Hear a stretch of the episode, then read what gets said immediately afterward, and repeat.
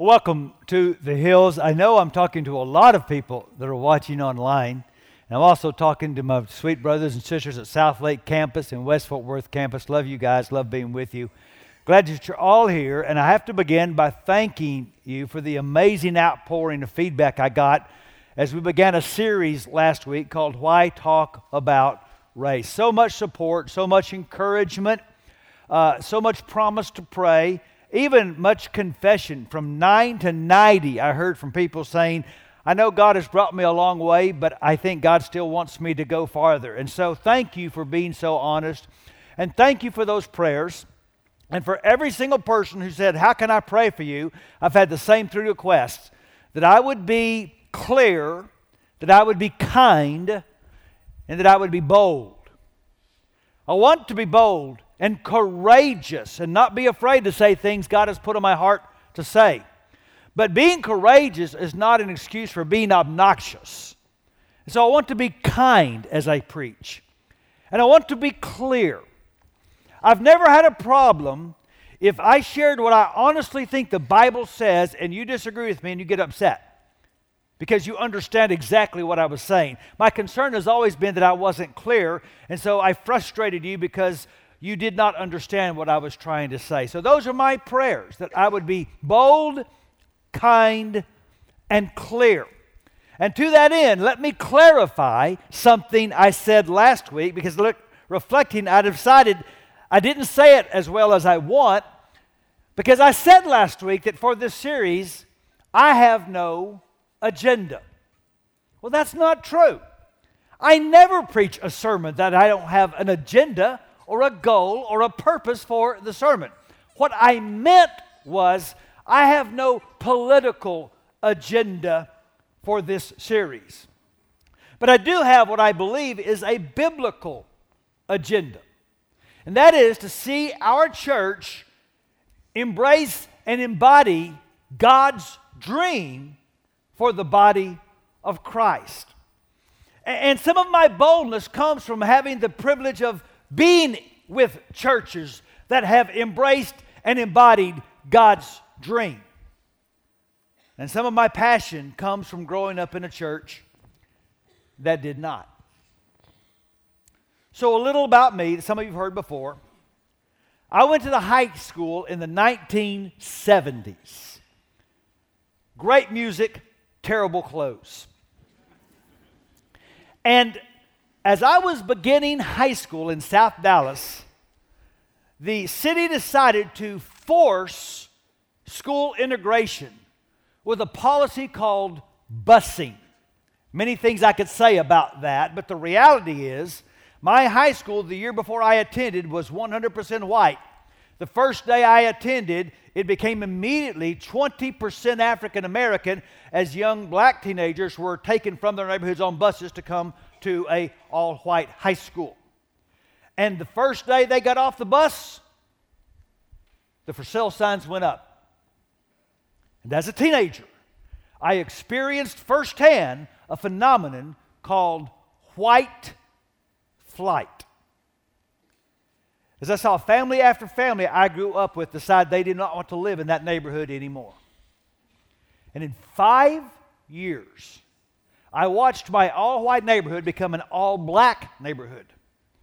In five years, my all white high school became an all black high school.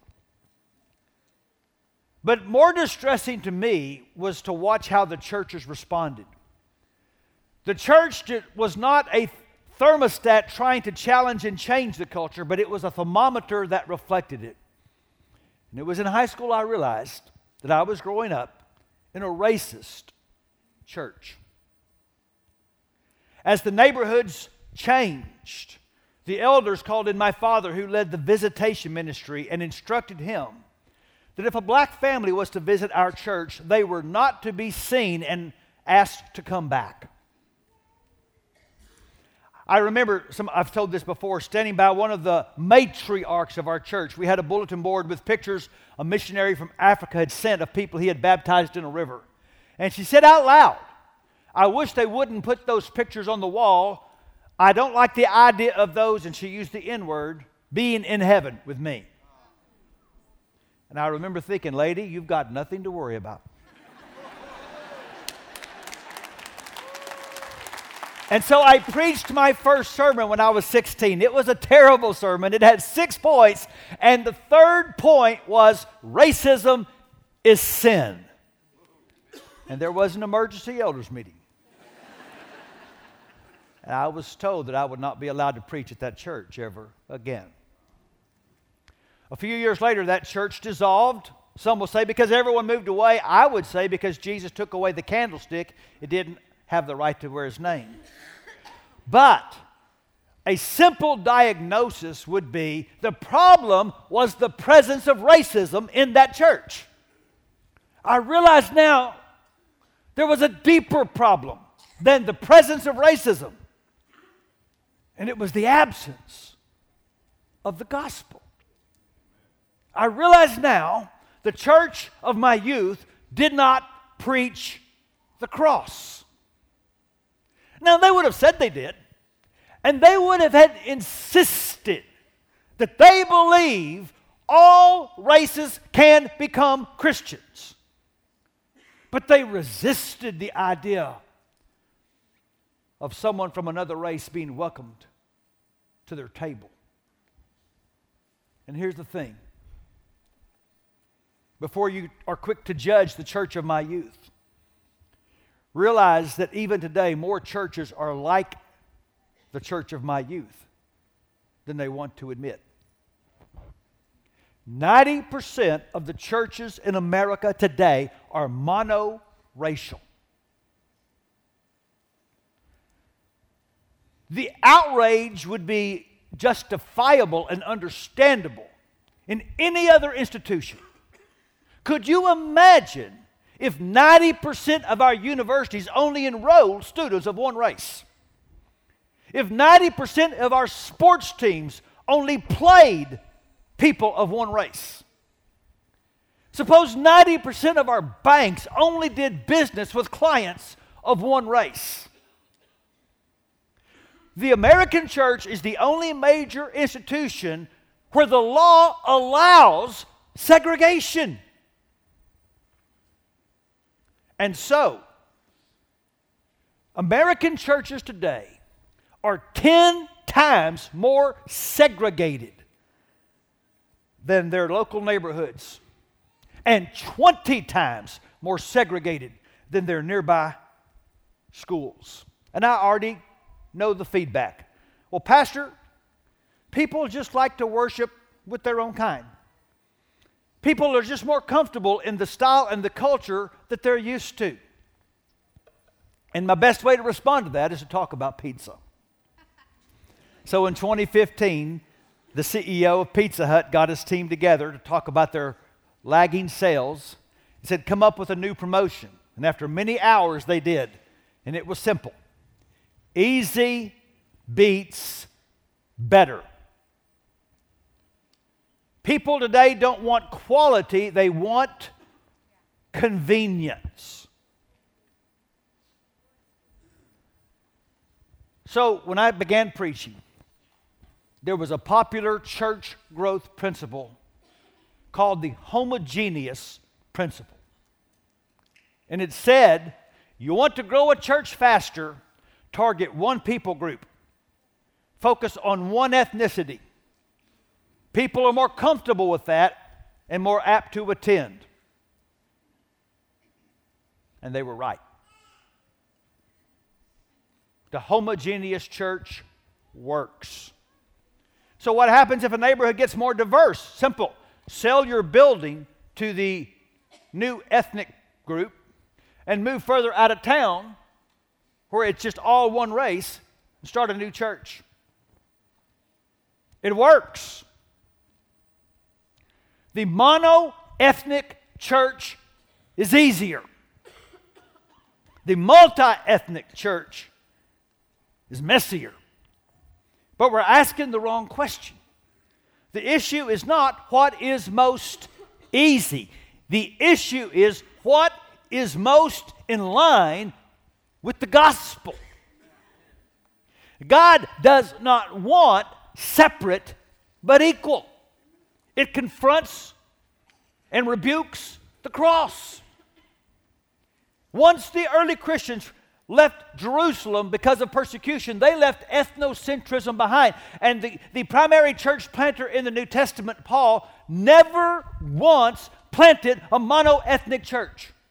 Every church he planted was intentionally multi ethnic. It would have been so easier not to do that. The tension between the cultures of Gentile and Jew were so great. The Jewish people had all their special diet laws, but they didn't mind eating meat offered to an idol. The Gentiles didn't want to eat meat offered to an idol, but could not understand your problem with bacon. And, they never could get together on special days and special feasts. And it would have been so easy for Paul to say, Now, all you Jewish believers, you just meet over in this house. And all you other ethnic Gentile believers, you just meet over in this house. And y'all come together once a year and have a unity service. but Paul's understanding of the gospel demanded that he choose messy over easy. The way he preached the cross meant there was no other way to be the church. I want to show you that this morning by just reading a lot of Scripture. Open your Bibles to Ephesians chapter 2. We'll start in verse 1. Once you were dead because of your disobedience and your many sins. You used to live in sin just like the rest of the world, obeying the devil, the commander of the powers in the unseen world. He is the spirit at work in the hearts of those who refuse to obey God. All of us used to live that way, following the passionate desires and inclinations of our sinful nature. By our very nature, we were subject to God's anger, just like everyone else. But God is so rich in mercy, and He loved us so much that even though we were dead because of our sins, He gave us life when He raised Christ from the dead. It is only by God's grace that you've been saved. For He raised us from the dead along with Christ and seated us with Him in the heavenly realms because we are united with Christ Jesus. So God can point to us in all future ages as examples of the incredible wealth of His grace and kindness toward us as shown in all he's done for us who are united with Christ Jesus. God saved you by his grace when you believed. You can't take credit for this, it's a gift from God. Salvation is not a reward for the good things we've done, so none of us can boast about it. And so the first thing Paul is saying is that God's grace is the only way to be saved. You've heard me say before People who say all religions are the same don't understand all religions. The Bible is the only religious book that teaches the impossibility of self salvation. Other faiths say you're sick, and here's good advice on how to get better. Grace does not say you are sick, grace says you are dead. And you can't do anything to save yourself. The true gospel declares that salvation begins with God, it's accomplished completely by God, and results in all the glory going to God. Now, why is that important? Because if you have a wrong view of grace, it will justify allowing you to have a wrong view of race. Because racism is a subtle form of legalism. It implies that all don't stand equally in need of Christ's work on the cross. By virtue of your ethnicity, you are somehow a little bit closer to God than others. This was a huge issue for the first Christians to work through. The Jewish believers had been taught all their lives we are closer to God, we are His favorite they naturally began to say, You need to become a Jew so that you can become a Christian. They had to have a big conference about this. And it may be the most important doctrinal statement ever uttered. Peter, a Jew, stood up. He said, Acts 15, we believe that we are all saved the same way by the undeserved grace of the Lord Jesus. One of my favorite lines of a hymn will always be just as I am. Without one plea, not my good works, not my fine theology, not my race. No plea except your blood was shed for me. We all receive life the same way by identifying with the death of Jesus Christ. That's why we're having baptism weekend next week. If you have not been baptized, I implore you, sign up. Because you're not sick. Without Jesus Christ, you are dead. And you need to bury a dead thing and be raised to new life in the power of the Spirit of Christ. Coming to the cross is the end of me. However, my salvation does not end with me. So let's keep reading. Verse 10 For we are God's masterpiece. He's created us anew in Christ Jesus so we can do the good things He planned for us long ago. Okay, so we're saved by grace, prepared by grace to do good things, to do good works. And maybe your Bible, the very next word is therefore. He's continuing the thought. Therefore, because of everything I just taught you about your salvation by grace, therefore, let's talk about the good thing you've been prepared to do. What is it? He's about to tell us. Don't forget that you Gentiles used to be outsiders. You were called uncircumcised heathen by the Jews who were proud of their circumcision, even though it affected only their bodies and not their hearts. In those days, you were living apart from Christ. You were excluded from citizenship among the people of Israel. You did not know the covenant promises God had made to them. You lived in this world without God and without hope. But now, you've been united with Christ Jesus. Once you were far away from God, but now you've been brought near to Him through the blood of Christ. For Christ Himself has brought peace to us who united Jews and Gentiles into one people when, in his own body on the cross, he broke down the wall of hostility that separated us. He did this by ending the system of law with its commandments and regulations. He made peace between Jews and Gentiles by creating in himself one new people from two groups. Together, what a big word. Together as one body Christ reconciled both groups to God by means of his death on the cross, and our hostility toward each other was put to death. He brought this good news of peace to you Gentiles who were far away from him, and peace to the Jews who were near. Now, all of us can come to the Father through the same Holy Spirit because of what Christ has done for us. So now you Gentiles are no longer strangers and foreigners. You are citizens along with all of God's holy people. You are members of God's family together. We are his house, built on the foundation of the apostles and the prophets, and the cornerstone is Christ Jesus himself. We're carefully joined together in him, becoming a holy temple for the Lord. And through him, you Gentiles are also being made part of this dwelling where God lives by his Spirit. I'm telling you, sometimes just read the Bible, I just want to fall down on my knees and shout hallelujah. Do you understand how big what we just read is? Our world is filled with so much enmity and hate toward the other. Just this weekend, another horrific shooting in New Zealand. And that should cause you to grieve. It doesn't matter if they're a different color, a different tongue, a different religion. Hate against some of us is hate against all of us. See, what the enemy wants to do is separate and divide and create fear in us and tell us this narrative I'm afraid of you, and therefore it's right for me to hate you. This is what he does. Sin's the great separator. It separated Adam from the garden. It separated uh, the soul from Christ. It separated Cain from Abel. Do you understand how huge the victory of the cross is? What he's saying is the cross goes both ways.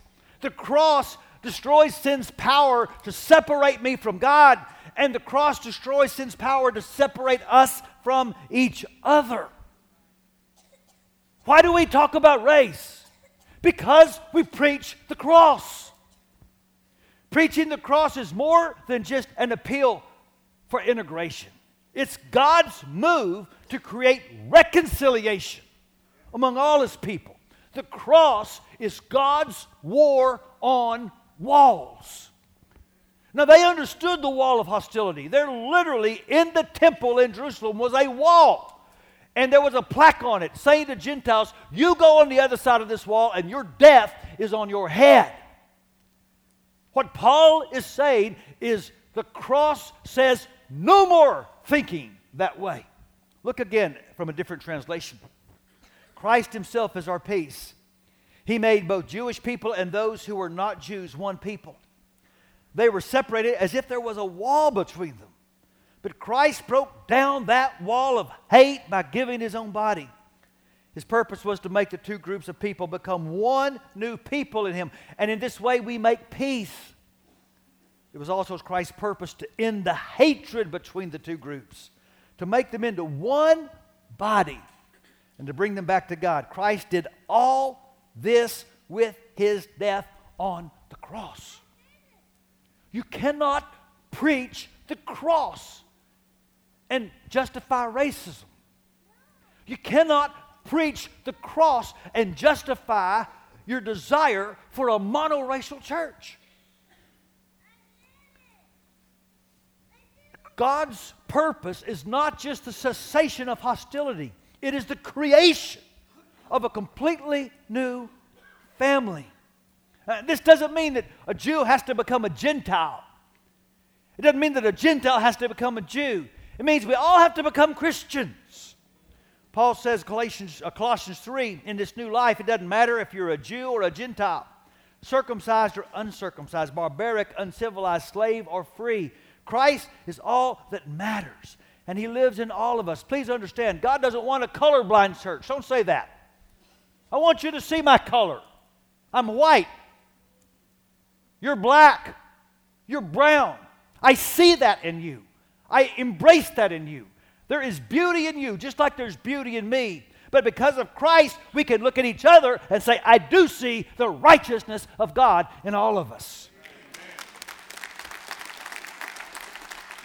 God is choosing living stones from diverse quarries to build a brand new house, a new temple for His Holy Spirit to dwell in. This is God's dream for His church.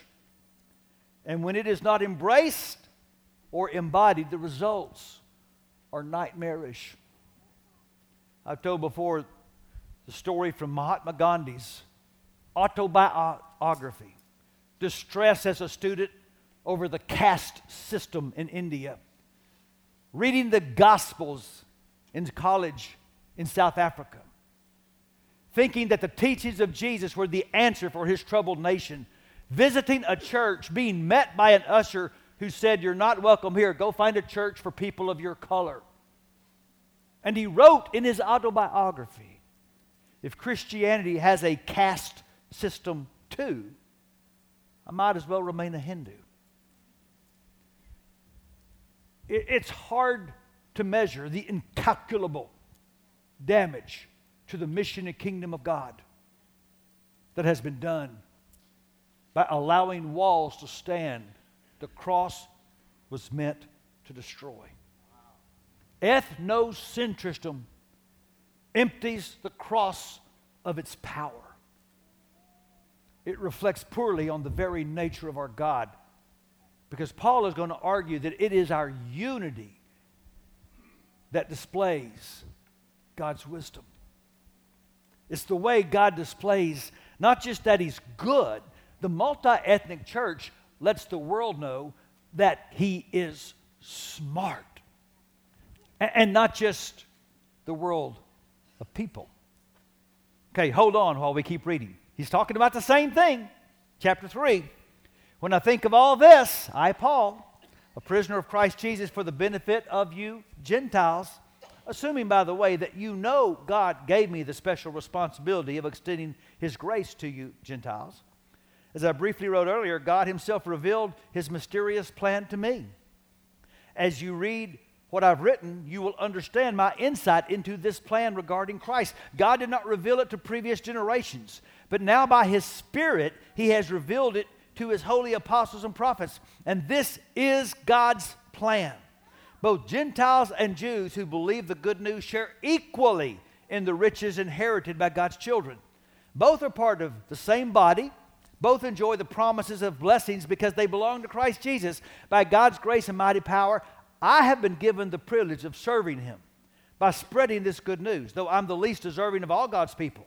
He graciously gave me the privilege of telling the Gentiles about the endless treasures available to them in Christ. I was chosen to explain to everyone this mysterious plan that God, the creator of all things, has kept secret from the beginning. God's purpose, okay, now hold on, this gets good. God's purpose in all this was to use the church to display his wisdom in all its rich variety to all the unseen rulers and authorities in heavenly places. This was his eternal plan, which he carried out through Christ Jesus our Lord. Do you hear what he just said?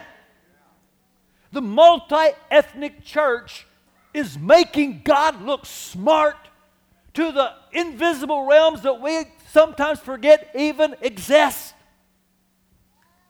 God is doing something that the angels and the demons are learning from. They're going to grad school by looking at what God is intending for the church. His variety. And by the way, that word in your Bible literally means multicolored. How good is that? Through the multicolored church, God is declaring to angels and demons, to visible and invisible realms, that Jesus Christ has won. It is through the multicolored church that God is declaring, I keep all the promises I made to Abraham that I'm going to bless every ethnic group on the earth. It is through the multicolored church that God is announcing that the creation that sin has corrupted and polluted is going to be completely restored and completely reconciled, and I am going to get the creation I wanted. God is doing that through the multicolored church. Monoracial church is easy. Multi ethnic church is better. And to convince you of that, let's talk about pizza. So, like your children, when I was young, what kind of pizza did I want? Cheese. Bread and cheese. Simple, easy. And then one day somebody put some pepperoni on that sucker. and some sausage, and some green peppers, and some olives, and then, hallelujah, some breakfast bacon. And my pizza got a lot messier and so much better. So I grew up in almost exclusively white church. White culture has some values, and one of our highest values is individualism. So I learned early on that I need to take ownership of my faith. I need my own personal walk with Christ, and discipleship is up to me to pursue. But then I began to experience the Christian tradition in other ethnic traditions. I learned from my African American and my Latino brothers and sisters the value of community, how what hurts one should hurt all. I saw how my Hispanic brothers and sisters bring a passion to worship that, frankly, the white church could use more of. I saw how they valued authority and especially the older generations. What a strength to the body they bring. I saw my African American brothers and sisters, how they bring to the church a capacity to lament and to mourn in a holy way before God when life is hard. And I saw in them a deep faith in an almighty God that delivers. Research is overwhelming. African American Christians believe in the miracles in the Bible. They believe in a literal Bible. They believe in a supernatural God, much more than white Christians. You see, when you've been oppressed, when you're on the margins, when you don't have many resources, when you can't fix your problems with money, you turn in desperation to an almighty God to deliver you. We need the faith of the African American church in the white church. Multi ethnic is better. But I promise it will be messier. In fact, It can't even be done apart from the empowering grace of God. And that's why the church must choose the way of spirit empowered love. So we're going to close by reading one of the best known prayers in the Bible. Typically, we lift this prayer up out of context and we attach it to whatever good project we want to throw it on. But what's Paul talking about? He's talking about God's amazing grace, how the cross tears down walls, and through the multi ethnic church, God is presenting to the cosmos his wisdom and his glory. Now, with that in mind, let's read this prayer one more time. When I think of all this, I fall to my knees and pray to the Father, the creator of everything in heaven and earth. I pray that from his glorious, unlimited resources, he will empower you with inner strength through his Spirit. And then Christ will make his home in your hearts as you trust in him. Your roots will grow down into God's love and keep you strong. And may you have the power to understand, as all God's people should, how wide, how long, how high, and how deep his love is. May you experience the love of Christ, though it's too great to understand fully, and then you'll be made complete with all the fullness of life and power that comes from God. Now, all glory to God, who is able, through his mighty power at work within us, to accomplish infinitely more than we might ask or think. Glory to him in the church and in Christ Jesus throughout all generations, forever and ever. Amen. Now that's a good prayer. I don't think it a coincidence. The single longest text in all the Bible about spiritual warfare, about the enemy, is in the book of Ephesians, chapter 6. Paul knows the last thing the devil wants is for the church to achieve God's dream. The last thing the devil wants is a church without walls. So he's always going to try to convince Christians that loving someone different is just an option. But the one who's in us is greater than the one who's in the world. And so, what Paul is praying is that we will receive the empowering love of God. We will have such an experience of God's love and the power of His Holy Spirit that we cannot help to become a church that creates what the world could not imagine. That's what he's praying for. That the world would look at the multicolored church, a church with no walls, a church that loves when the narrative has always been be afraid, and say, I can't imagine in my life I would ever see a fellowship like that. That's what we choose. We choose the way of love. And we have the perfect example Jesus crucified because we preach the cross. So I'm going to tell you a story, and don't think you know where it's going. Charles Evan Hughes was appointed to the Supreme Court. And so he moves to Washington. One of the first things he does is find a church to join. He was from the Baptist tradition, and in that tradition, at that time, when you placed membership, you were called forward to be presented in front of the whole congregation.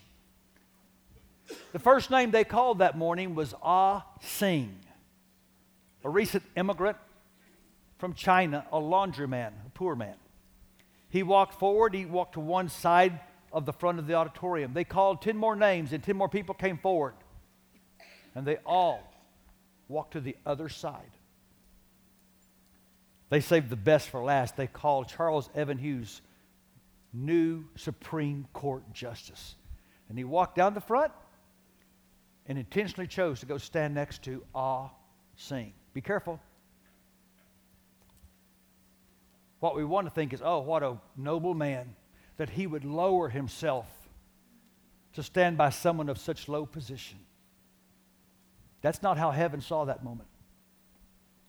Heaven saw all sing. He said, What a noble man. Through all his trials and his struggles, he has not stopped believing in Jesus. He has not stopped pursuing Jesus, even when the church didn't pursue him. What an honor for anyone to stand next to him. That's God's dream. To be a church where we see the person who's by gender, by age, by ethnicity, by culture is different from me. And I embrace that. I celebrate that. And I say, what an honor to stand next to you for the cause of Jesus. You see, what God wants is color blessed, not color blind. Don't say you're color blind. I want you to see my color. I want to see yours. And I want to be glad because we're not the same. So I want to close with an illustration from one of the top five movies ever made. It was called Remember the Titans. You could disagree, but you would be wrong. It was about a true story the same time that I was starting high school. It was the 1970s. It was Virginia, forced integration. And it played out in the story of the football team. The white players weren't happy to play with the black players, and the black players weren't happy to join the white players. And the two best players from both groups was Gary, left side linebacker, and Julius, strong side linebacker. And they immediately had conflict. But then, in the course of the season, they became friends. Their sense of purpose for a mission transcended their differences. They realized we're actually better together. Before the big game, Gary's in a car accident. And Julius learns that Gary's paralyzed from the waist down. And the one person Gary wants to see is Julius. Watch this, please.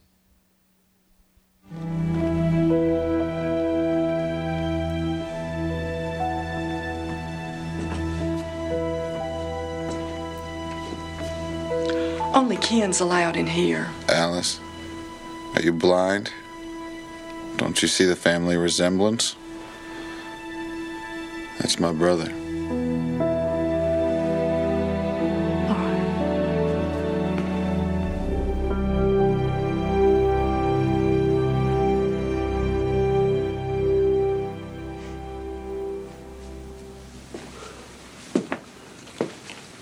Oh, you think I look banged up, you should see my Camaro. Man, I sure am sorry, man.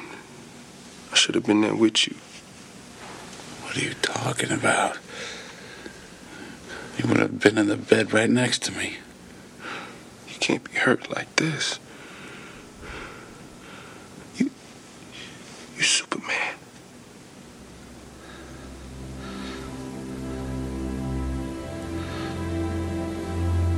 I was afraid of you, Julius. I only saw what I was afraid of. No, no, I was only hating my brother. I tell you what, though. Um, when all this is over, and you gonna move out the same neighborhood together, okay? And um, we get old, we gonna get fat. And ain't gonna be all this black white between us.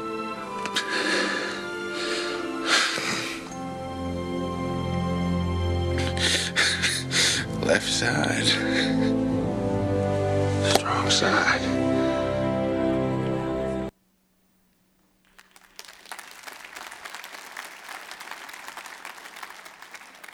So um, I said every week during the series, I'm going to give you a prayer.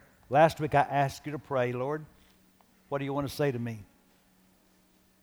This week, I want you to pray every day this simple prayer Lord, help us be a church that preaches the gospel, the whole gospel, the full gospel. The enemy will try to make us afraid, but we don't have to be afraid. We will lift up Christ, and it will tear down walls. And God will give us the grace to do this. Why do we talk about race? Because we preach the cross. Bow your head. And so, God, thank you for grace. We were so messed up. Our fallenness is so fatal. And yet, over and over in your scripture, we read those two wonderful words. But God, but God who is rich in mercy, but God who loves us so much has saved us by grace. And so, God, help us to receive your grace and help us to embody it. Help us to live it. Help us to be a church that lives, proclaims the gospel.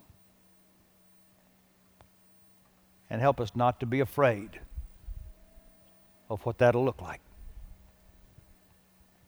Because we don't just want to be a church that makes you look good.